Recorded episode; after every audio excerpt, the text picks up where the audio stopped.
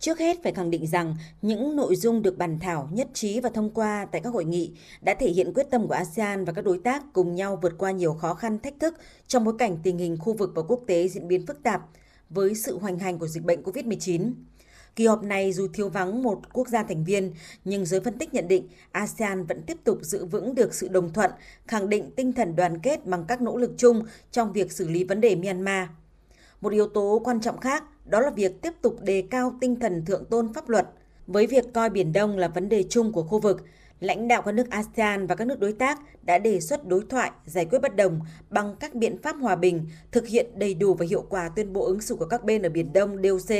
xây dựng bộ quy tắc ứng xử tại Biển Đông COC hiệu lực hiệu quả, phù hợp với luật pháp quốc tế, trong đó có Công ước Liên Hợp Quốc về luật biển UNCLOS 1982. Rõ ràng những kết quả đạt được tại các hội nghị một lần nữa khẳng định năng lực, vị thế và vai trò trung tâm của ASEAN trong nhiều vấn đề khu vực và quốc tế. Sự có mặt của Tổng thống Mỹ Joe Biden và nhiều nhà lãnh đạo thế giới tại các hội nghị cấp cao lần này, việc cả Trung Quốc và Australia nhất trí xây dựng quan hệ đối tác chiến lược toàn diện với ASEAN. Cùng với đó, việc các nhà lãnh đạo Trung Quốc, Nhật Bản, Hàn Quốc, Ấn Độ, Mỹ, Nga v.v. khẳng định coi trọng quan hệ với ASEAN – bày tỏ sẵn sàng hỗ trợ và tiếp tục hợp tác với ASEAN trong các lĩnh vực là những ví dụ cho thấy vai trò quan trọng của ASEAN trong đời sống quốc tế cũng như lòng tin của các đối tác đối với ASEAN. Trong thành công chung ấy có những đóng góp quan trọng của Việt Nam.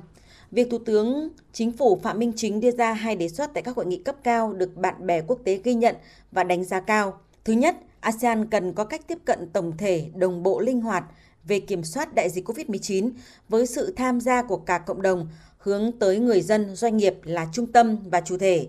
Và thứ hai, ASEAN cần định vị chỗ đứng mới trong tương quan các mối quan hệ kinh tế chính trị đang tái định hình của thế giới. Từ đó, củng cố vai trò là hạt nhân của các tiến trình đối thoại, hợp tác và liên kết kinh tế đa phương, đa tầng nấc ở khu vực.